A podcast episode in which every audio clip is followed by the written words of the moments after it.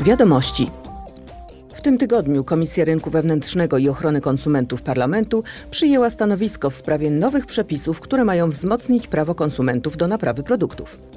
Przepisy mają wspierać konsumpcję, która nie będzie szkodzić środowisku.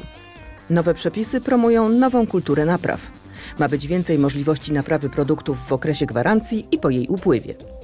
Części zamienne i narzędzia mają być dostępne po przystępnych cenach przez cały okres życia produktu. Europosłowie uważają, że przepisy te przyczynią się do wzrostu konkurencji. Spadną ceny napraw, a konsumenci będą mieli lepszy wybór. Komisja Rynku Wewnętrznego ostrzega także przed uzależniającym charakterem niektórych produktów i usług cyfrowych. Należą do nich gry online, media społecznościowe, serwisy streamingowe i platformy handlowe. Przyciągają one uwagę użytkowników, wykorzystując ich słabe strony. Czerpią też korzyści finansowe z danych użytkowników. Komisja Rynku Wewnętrznego przyjęła projekt sprawozdania w tej sprawie.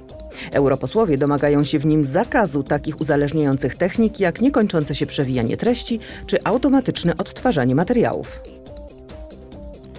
Europosłowie z Komisji Spraw Konstytucyjnych apelują o działania, dzięki którym wzrośnie frekwencja wyborcza w czerwcowych wyborach europejskich.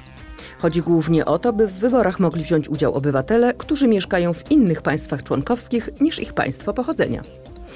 Komisja Spraw Konstytucyjnych domaga się też porozumienia międzyinstytucjonalnego w sprawie procedury wyboru kolejnego przewodniczącego Komisji Europejskiej. Europosłowie skarżyli się, że w ostatnich wyborach w 2019 roku nie zastosowano systemu czołowych kandydatów. Chcą wyraźniejszej zależności między decyzjami wyborczymi obywateli a wyborem przewodniczącego komisji.